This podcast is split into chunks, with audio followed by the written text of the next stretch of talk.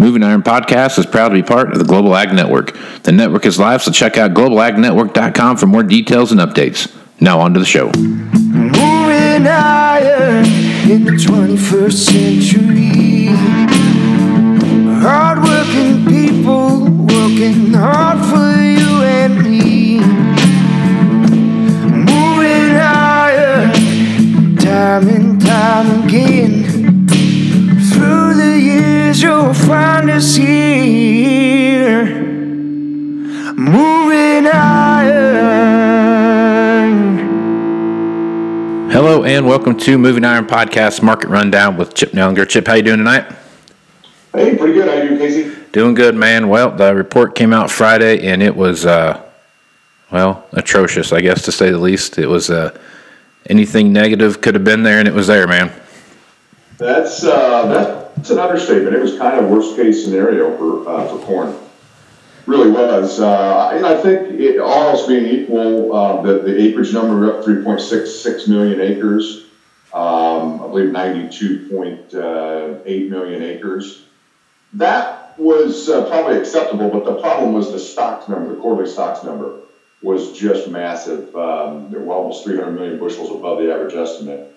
Still, um, like uh, six percent lower than a year ago, but it was way, way bigger than the market thought, and uh, it has everyone scratching their head, wondering now did the USDA uh, actually underestimate the crop size? The bad part of this is we got to wait another three months till June Right. um, to kind of find out what the next stocks report uh, is, and so that's a, a long time frame. Um, but uh, yeah, we had some massive selling. Funds are massively short corn now. Um, you know, probably closing in. Uh, there's some estimates uh, that uh, on Friday alone they sold between 40 and 50 thousand contracts of corn. Wow. So uh, they got to be knocking on the door of a 300,000 contract short position.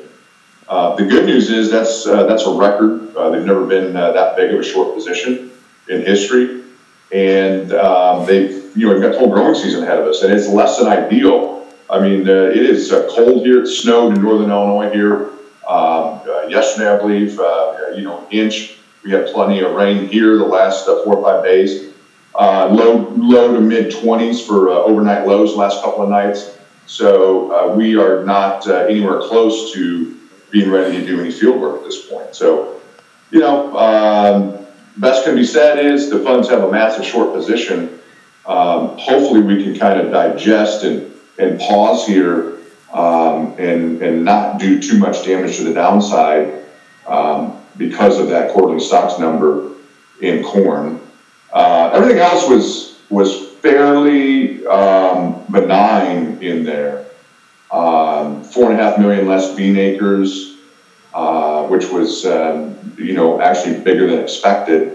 But the bean stocks are massively bigger than a year ago, and that's not a surprise. It's not like uh, we didn't know that going into it, but it still just kind of underscores the fact that uh, we got a lot of beans, we got a lot of corn, and uh, yes, we've got some uncertainties getting the growing season started, but um, you know, until further notice, the funds are in in sell mode and wanting to short this thing, and uh, unfortunately, we're going to fight that uphill battle for a while um, until we, um, you know, have some sort of a of a spark, and that spark could be a lot of things. Uh, could be weather, could be planning delays, uh, could be China. We've got some more talks scheduled. I believe Tuesday and Wednesday is when they're scheduled um, in Washington. Uh, it sounds like last week's talks went very well, but the market doesn't care at this point. Uh, they're they're done with the talk. They want to know uh, here is the final, uh, you know, the final agreement, and here's what um, line items, the quantities and exact amounts and, and exact commodities and products that China's going to take. And so all the rest of it's just um, noise at this point until we get some sort of agreement. Hopefully, um, you know, it's possible that come this week, depending on how these talks go. Uh, and that would be something that's a little bit of a game changer. If we can get that done. That's definitely going to uh, lift the, the lid a little bit on these grain markets. But until then, um, you know, unfortunately, these reports were were all fairly negative. Um, quite honestly, I mean, they were uh, they were other than the corn stocks. I think everything was not really um, a shock, but it just still kind of underscored we've got a lot of corn, a lot of beans, a lot of wheat, um, plenty of stocks. We're not going to run out anytime soon, and the funds are in sell mode. So unfortunately, we're back to kind of the depressing. Uh, funds are going to sell every bounce type of a thing until further notice. Right. Okay, so you started off earlier with the with the um, you know talking about the report and and you know it's one of those things where this is what I'm gonna plant, but it could change. You know who knows. But the downside of that, what you did mention was, you know, we don't know the stock report till three months from now, and uh, in June. So, I mean, when, when will the, I guess, when will the market start kind of reading into what they're, some of the scouts are saying, or when they're doing some crop tours and those kind of things, to to what they see planted versus what they hear, you know, what the stock report is. Yeah, I, I think that um, you're already starting to see some of that Mm-hmm. um, from the standpoint of um, it, it is a slow start. And, and that's why I just despise uh, this March report from an acreage standpoint. It was surveys taken as of the 1st of March. Obviously, uh, a lot changes between the 1st of March and the end of March. This year, especially, with all the flooding and, and um, you know, the cold, uh, wet weather everyone seems to be having right now. And so, uh, number one, that can change planting intentions. Number two, price can as well. So, you know, I don't know what we are now, 20 plus cents lower in corn than when we uh, did that survey. So price alone can, can dictate some acreage switching. And uh, yeah, that's still very much up in the air. But unfortunately, just like the stocks number, we're not really going to get the next um, acreage snapshot until the end of June as well. So we've got to wait, um, you know, three more months for that. And obviously, at that point, the market's going to start making its own assumptions about how do we get planted, what's the planning pace, um, you know, where um, where's it raining? Are we are we dry anywhere? Um, so that is important. And uh, honestly, you know, this uh, the rest of uh, April we're kicked off uh, with April tomorrow. So then it's going to be all about the next forecast that comes out. How much rain's in there? Are you going to dry out in the Western Corn Belt? Allow some some field work to happen uh, here in the Eastern Corn Belt. Um, so it will affect things, but it just seems like the market takes its sweet time and wants to see an actual problem. So we may still be four weeks away. We get, uh, you know, the first couple of, uh, of plantings reports, um, and you know, by May 5th, May 10th, we're, we're really behind, and, and Iowa, the Dakotas, and you guys in Nebraska aren't, uh, you know, making progress. Then the market might care, but uh, it'll be a it'll be a slow progression on that. Um, so it, it does matter, but unfortunately for a few weeks, it probably won't greatly affect um, the markets unless it just goes dramatically. You know, if you get just keep getting flooding rain after flooding rain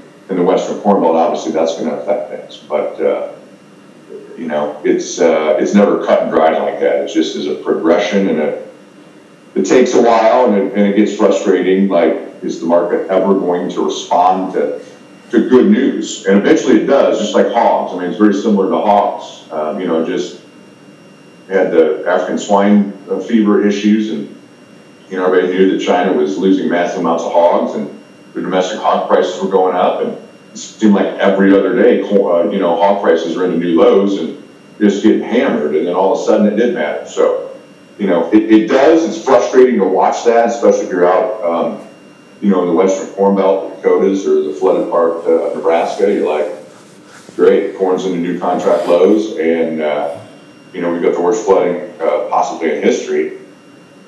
And it is frustrating, uh, and it does matter. It just takes a little while uh, for the market to uh, wrap its arms around the extent of the problem. Mm-hmm. Yep. Okay. So let's talk about the uh, livestock market here for a minute. So let's talk about you know Nebraska here. We've got quite a mess. We've got uh, severe flooding on the eastern side of the state, and we had a pretty massive blizzard come through the western side of the state. Um, that that pretty much was all the way through Dakotas, all the way down into eastern Colorado. Um, well, basically the whole state of Colorado got got a little piece of that. But um, I keep hearing this uh, this million head of cattle loss that that kind of gets keep tossed around a little bit, but the uh, cattle market hasn't really responded to that at all. What's your opinion of that, and, and how do you see that working out? Well, it did a little bit. I mean, um, when that number first came out, Um, I'm not sure if it was uh, uh, Secretary Perdue or a, or a Nebraska State um, uh, Agriculture um, Secretary. I'm not sure which one, but they did come out with that, and, and, the, and the cattle market did respond up sharply.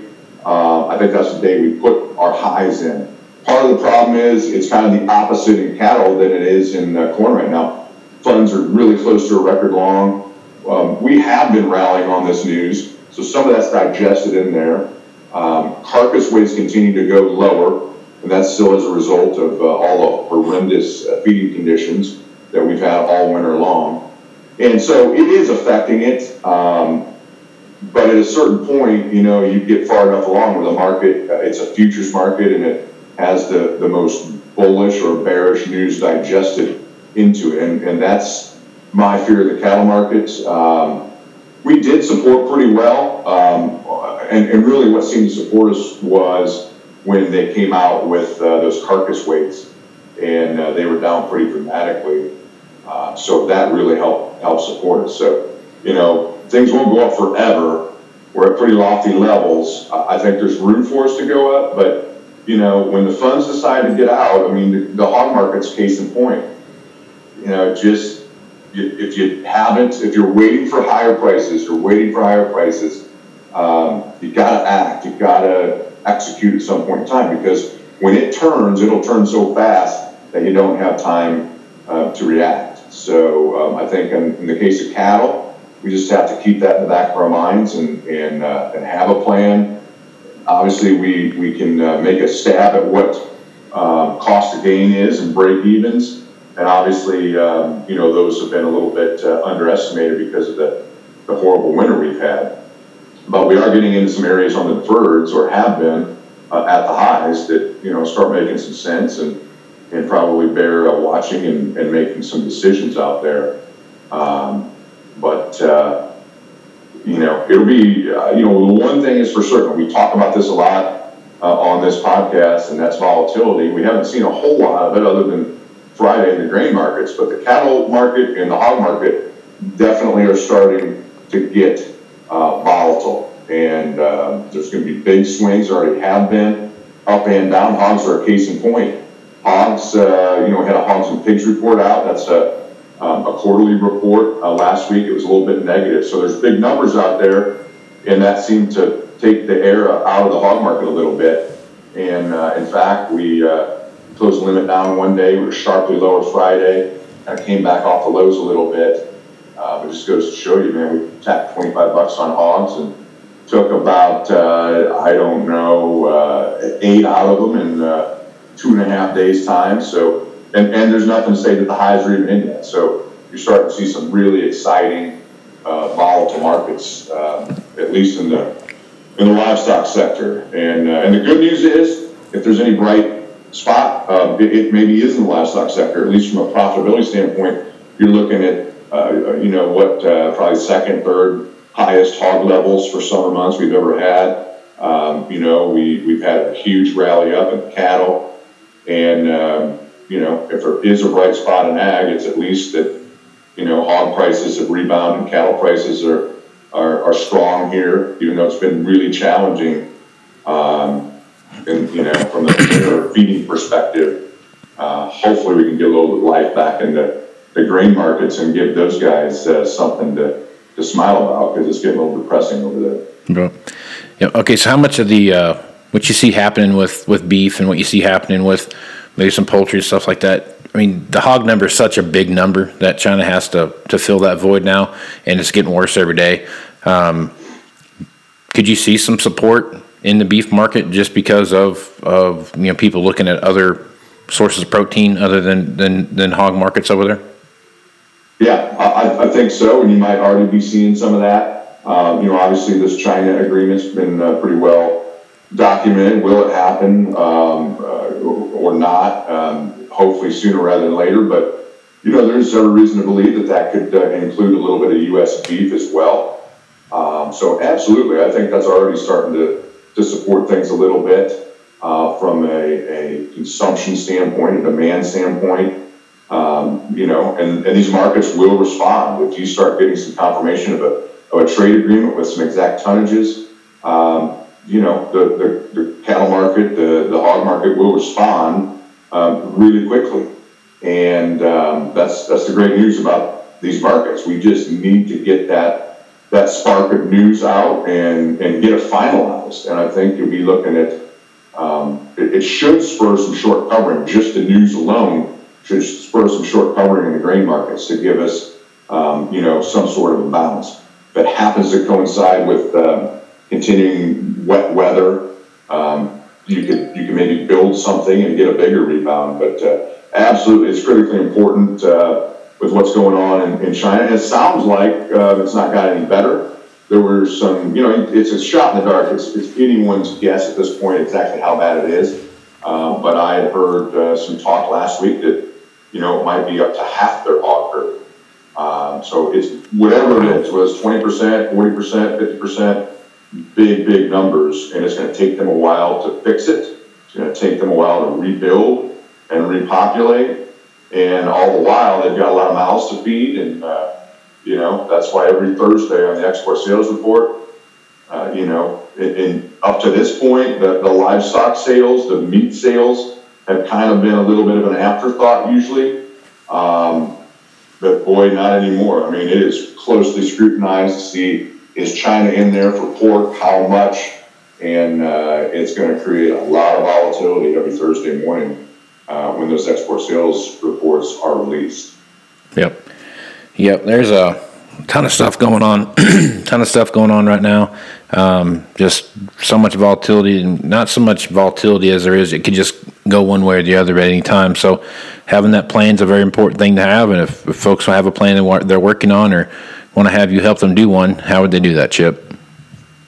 Yeah, it, uh, it is critically important. It's about to get busy. Um, that's uh, you, you, know spring field work, planting, and typically your your spring high um, in uh, corn and beans comes around the first of May, give or take a, a week or, or, or so, ten days on either side of that. That's a busy time for farmers, so you have to have a plan, and, and you can't take your eyes off the ball because these markets can change so fast. So uh, we'd love to chat with you here ahead of uh, planting. Um, our office number is 309 550 7213.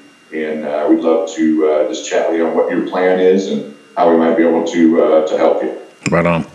Well, I want to say one thing before we shut it down here. I got to tell my mom happy birthday. So happy uh, happy birthday, mom! You're 28 again. So I love you. We'll yeah, talk to you soon. Hey, happy birthday! right on. Right on. All right, Chip. Well, we'll uh, talk to you again next week. Till then, have a good one. And uh, something crazy pops up, we'll give you a shout. Okay, that sounds good. Thanks a lot. See you, man. Thanks for listening to this edition of the Moving Iron Podcast, now part of the Global Ag Network. If you'd like to continue any of these conversations, you can hit me up on Facebook, Twitter, or Instagram at Moving Iron LLC. You can also send me an email at Moving Iron Podcast at movingironpodcast.com. You can also visit the Moving Iron Podcast YouTube channel and watch Market Roundup with Chip Nellinger, Sean Hackett, and Angie Setzer. Also, Tax News with Glenn Birnbaum. Please visit movingironllc.com. Here you can find information, details, and updates for the 2019 Moving Iron Summit in Nashville, Tennessee. If you'd like to support the podcast, you can leave a review and subscribe at iTunes, Google Play, Stitcher Radio, TuneIn Radio, SoundCloud, and globalagnetwork.com. So until next time, let's go move some iron. This is Casey Seymour. Out in the 21st century.